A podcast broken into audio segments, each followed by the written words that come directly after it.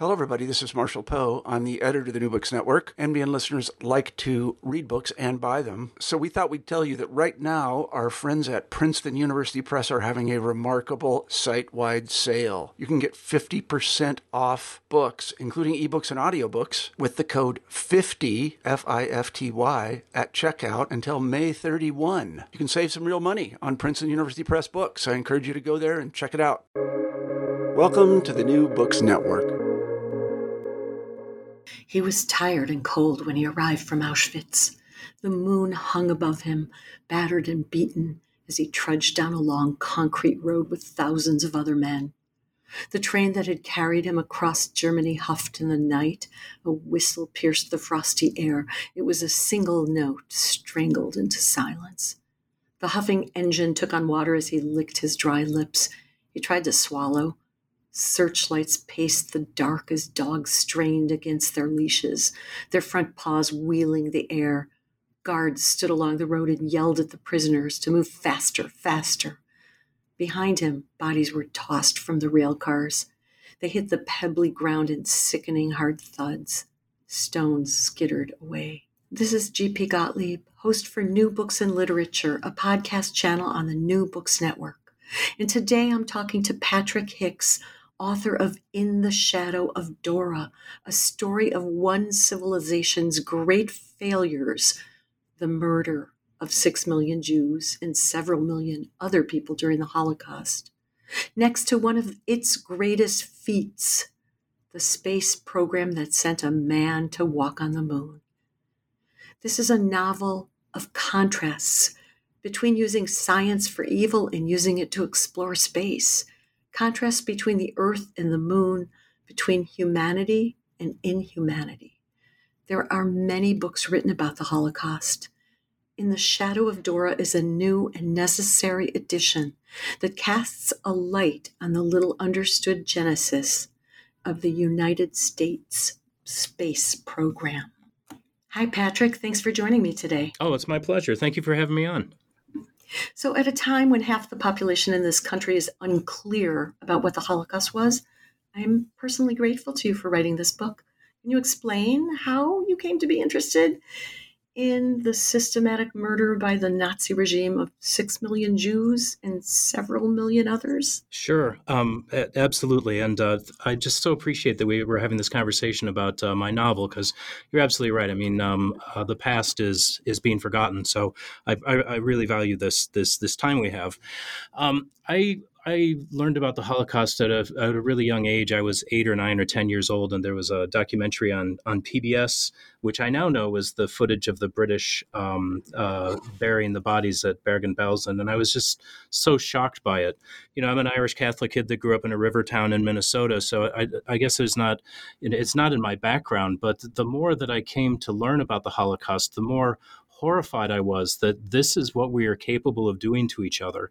And um, ever since that first image, um, I, have I've just continued to do research on the Holocaust and and do research at uh, many of the camps. And I've gone to Poland and Israel and Germany, and um, it seems that this is a story that I feel compelled to tell. Uh, it, it's really a heartbreaking story. I grew up in the shadow of the Holocaust, like many in my generation, surrounded by family members who survived with numbers tattooed on their arms. Your protagonist, Elie Hesser, reminds me of many of my relatives who are no longer with us. Can you say more about him? Absolutely. I, I, um, I, am really fond of him as a character, and when I finished the first draft, I was really sorry to say say goodbye to him because he's such a, a decent and, and good man, and he's really an aggregate of many of the prisoners that I of the real life prisoners at Dora Mittelbau.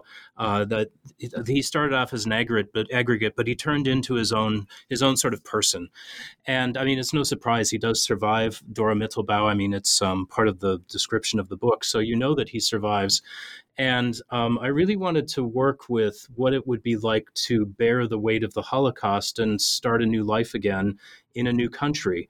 And, and just how daily life, uh, you're always in the shadow of the Holocaust, as, as you point out. And I just, I just I'm I'm so amazed at uh, the men and women that were able to carry that heavy burden on their soul and and move into the future with with hope and uh, it's an astonishment to me. And I wanted to explore that with Ellie.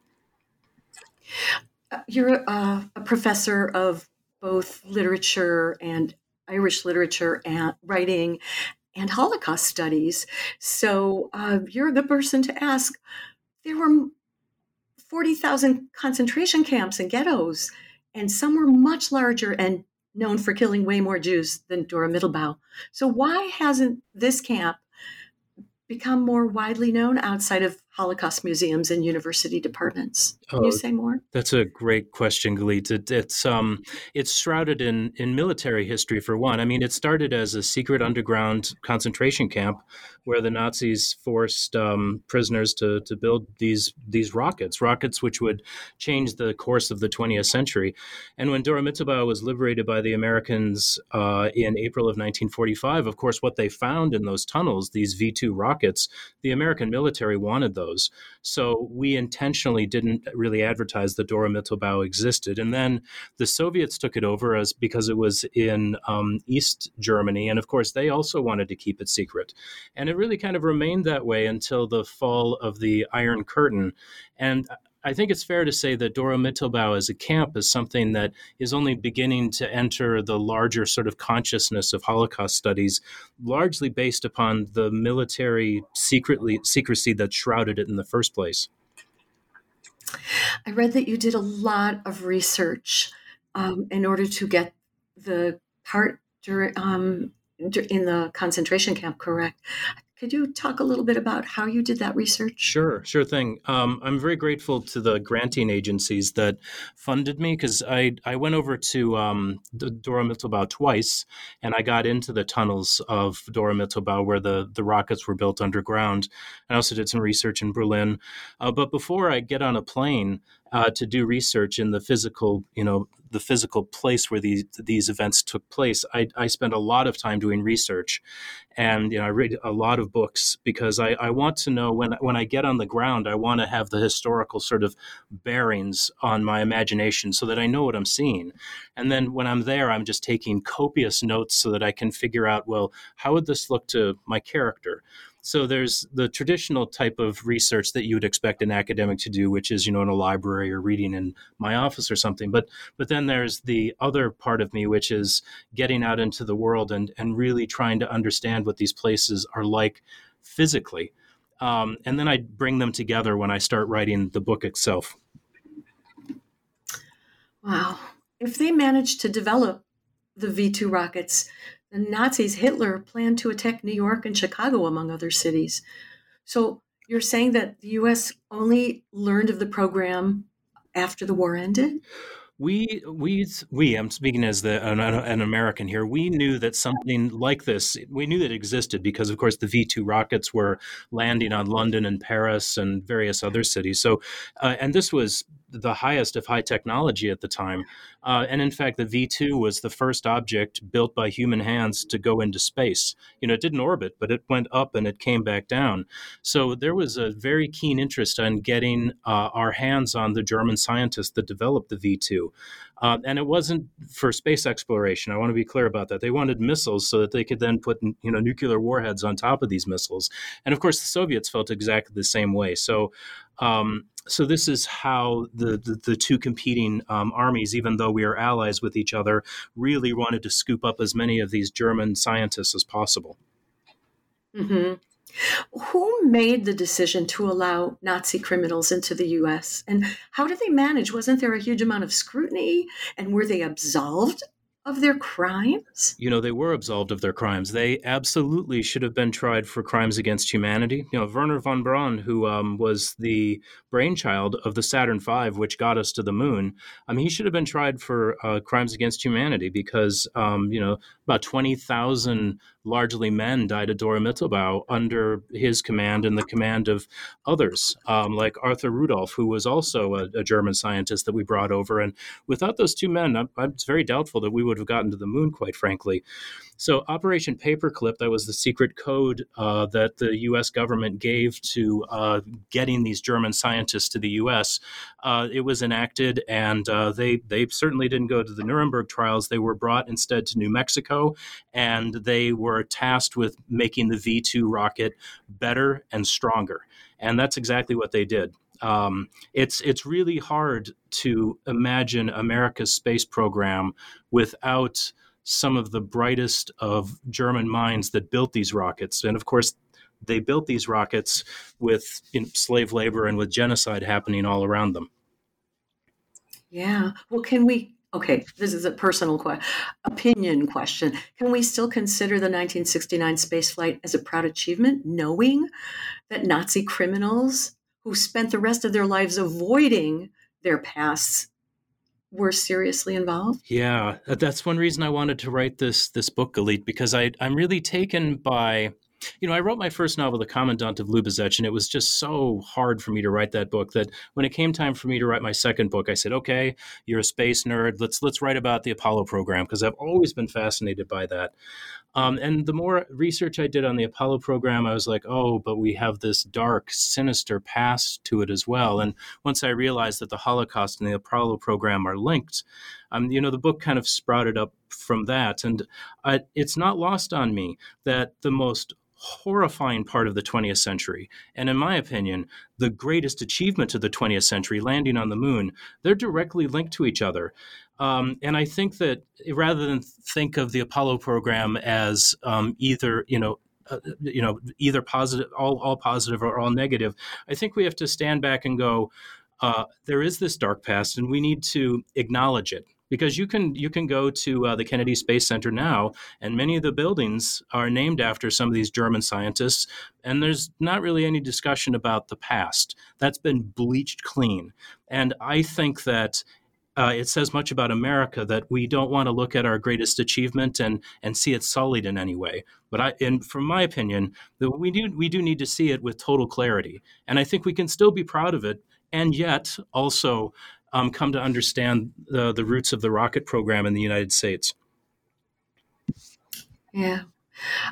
So you teach Holocaust studies, among other things, at um, in South Dakota and you probably have students who never heard of the Holocaust. Um, can you address that?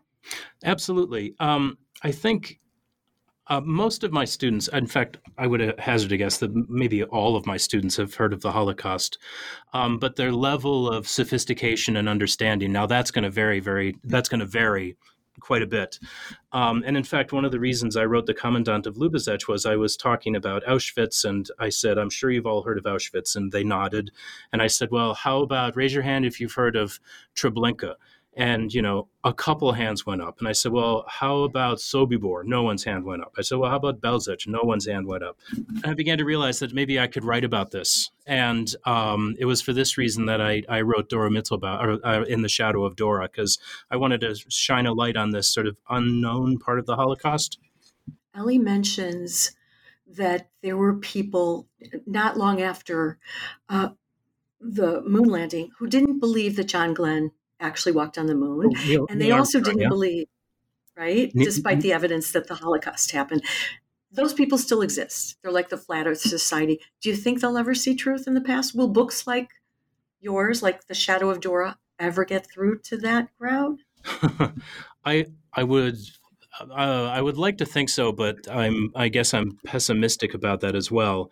Um, because yeah, there are Holocaust deniers, and there are people that don't believe that Neil Armstrong walked on the moon, and you know. One of those things is sort of laughable in the denial. I mean, okay, you don't believe that we landed on the moon. That's just strange. But the other one is just morally repulsive to to say that no actually that did not happen and i'm really i'm struck by that that the two events of the 20th century which were the ones that people will remember centuries from now they're related in so far as we have deniers on both sides and i think that the reason that we have deniers is in, in the case of the holocaust we have an example of of what uh, the worst of what we are capable of doing to each other. And in the case of landing on the moon, we have an example of um, what we can achieve when we work together. And and we, you have this polarity of the human experience. And I, I think there are people that just don't want to deny that we can be that evil and that we can be that in, ingenious and and and really good when we work towards a common goal. And, and maybe maybe maybe there's something there with you know maybe that's where denial comes from. It's like this aspect of humanity we don't want to you know think about or consider maybe. Mm. There's a very beautiful passage in which Ellie considers the moon, its relationship to Earth, and the words it's associated with, like honeymoon and lunacy. Can you say more about his thoughts, which might just also be your thoughts? I, th- I think you've maybe uh, cracked the nut there. I think maybe that's more me than Ellie. But I, am really pleased that you brought up that passage because um, when I wrote when I wrote that, I, I, I liked it. I liked the idea of him looking at the moon and seeing it from all of these sort of different perspectives that cut across mythology. Um, you know, I, I, live in South Dakota, and my my neighbors, the the Lakota, you know, who are sometimes you know falsely called the Sioux, but the Lakota Indians, you know, they look at the moon and they, they call it the night sun. And I think what a beautiful way to you know look at something and just calling it the night sun. I see it differently because of how the Lakota viewed it, view it. And I just got to thinking about especially that that idea that um, the moon is where everything that's lost can be found. There's that old sort of wives' tale, and it's just dust and silence. And it just seemed like, you know, uh, his heart was sort of yearned for that, especially after losing his whole family in the Holocaust. I think. Mm-hmm. When the CIA agents talked to to, to Ellie, they asked if he was with communists at Auschwitz and and Dora Mittelbau. But it, it's 1969, well after McCarthy was condemned for witch hunting of that kind. So what's going on there? Oh yeah, um, you know when because I had to do a lot of research on the Holocaust, but the other side of that coin is I had to do a massive amount of uh, research on the Apollo program. Now I knew quite a bit already, but I really needed to do quite a big deep dive, and it was only when I started to do that that I realized that the men and women that worked at the Kennedy Space Center in the 60s, they saw themselves as being on the front line of the Cold War, which they were, quite frankly. And there was a, you know, they were trying to beat the Soviets to the moon, and there was there was worry that you know maybe sabotage could happen, um, and and there really were the um, Apollo. It's called APIP, the Apollo Personnel Investigation Program. They would actually try to find people that might be potentially sympathetic to communists or communists themselves, or maybe they would have gambling problems and they could be leveraged, you know, to to spill secrets. So it was this whole sort of area of subterfuge in in the Apollo program that I, I just quite frankly didn't know anything about.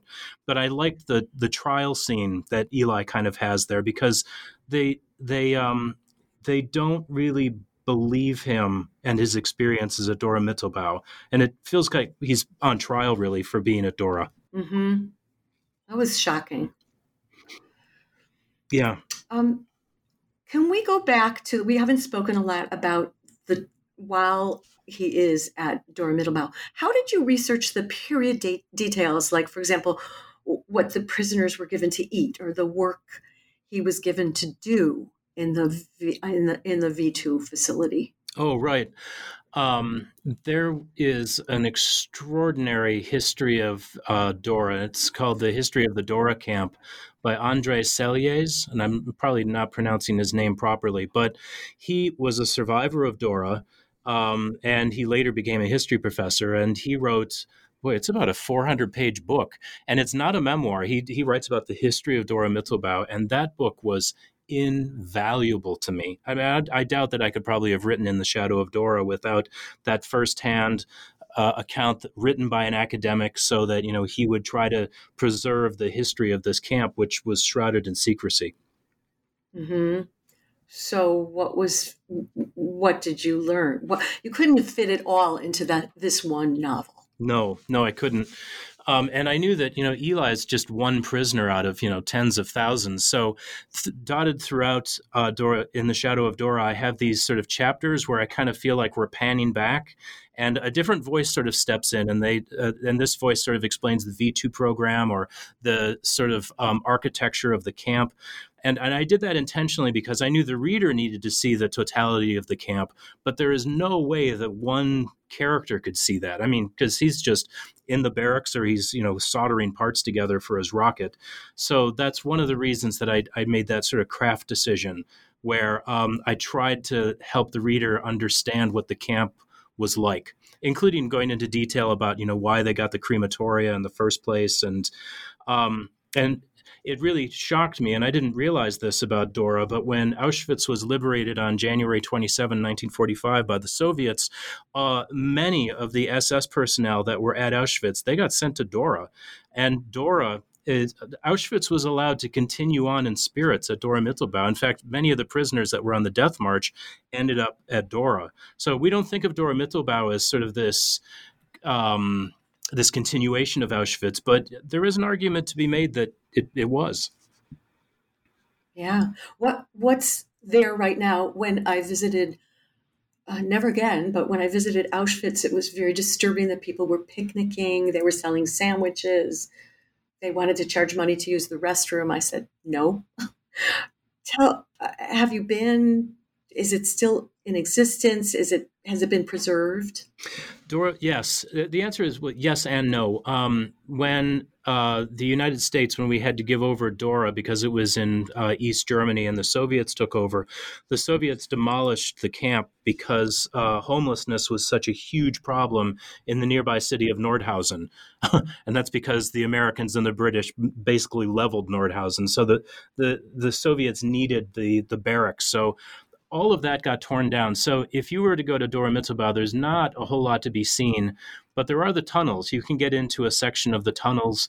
And um, I spent several days at Dora Mittelbau, and I discovered that if I went into the woods, um, I, I found foundations of, of buildings that um, that were still there, you know, and and that was sort of eerie and calm at the same time because they're just in the middle of like this forest and it's just me and you know the ruins of um, you know maybe what was left of the camp hospital which was not a hospital in any way shape or form. It was where they took them to die. Mm-hmm. in your previous novel the commandant of lubizec you discussed operation reinhardt the code name for the planned extermination of polish jewry I'm wondering if there's another Holocaust centered book in your future.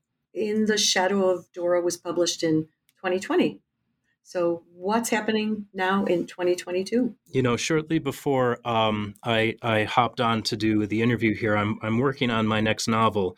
And I, I don't want to say the title because the title might change, but it's uh, it takes place in, in Ravensbrück, which was the only all female camp, a female concentration camp in the Third Reich. And I I've looked at history and the commandant of Lubizec. I've looked at the role of technology and the morality of technology and the Holocaust within the shadow of Dora. And now I want to look at um, the role of gender because um, it seems to me that when we think of the Holocaust, it's not exclusively, but largely through a masculine sort of gaze, either through the SS or or the the, the male survivors. And I I wanted to enter this this female space of Ravensbrück and and maybe try to figure out how the women in the camp operated differently from how men tended to survive in in some of their camps. So that's what I'm working on right now. It sounds fascinating, and I will look forward to it. Thank you so much for joining me today, Patrick. It's been a pleasure. I've really enjoyed our conversation, Galit. Thank you so much. And thank you for joining me. Again, this is G.P. Gottlieb, author of the Whipped and Sipped Mystery Series and host for New Books and Literature, a podcast channel on the New Books Network. Today I've been talking with Patrick Hicks about his novel, In the Shadow of Dora. Thanks for listening, and may you always be immersed in a juicy novel.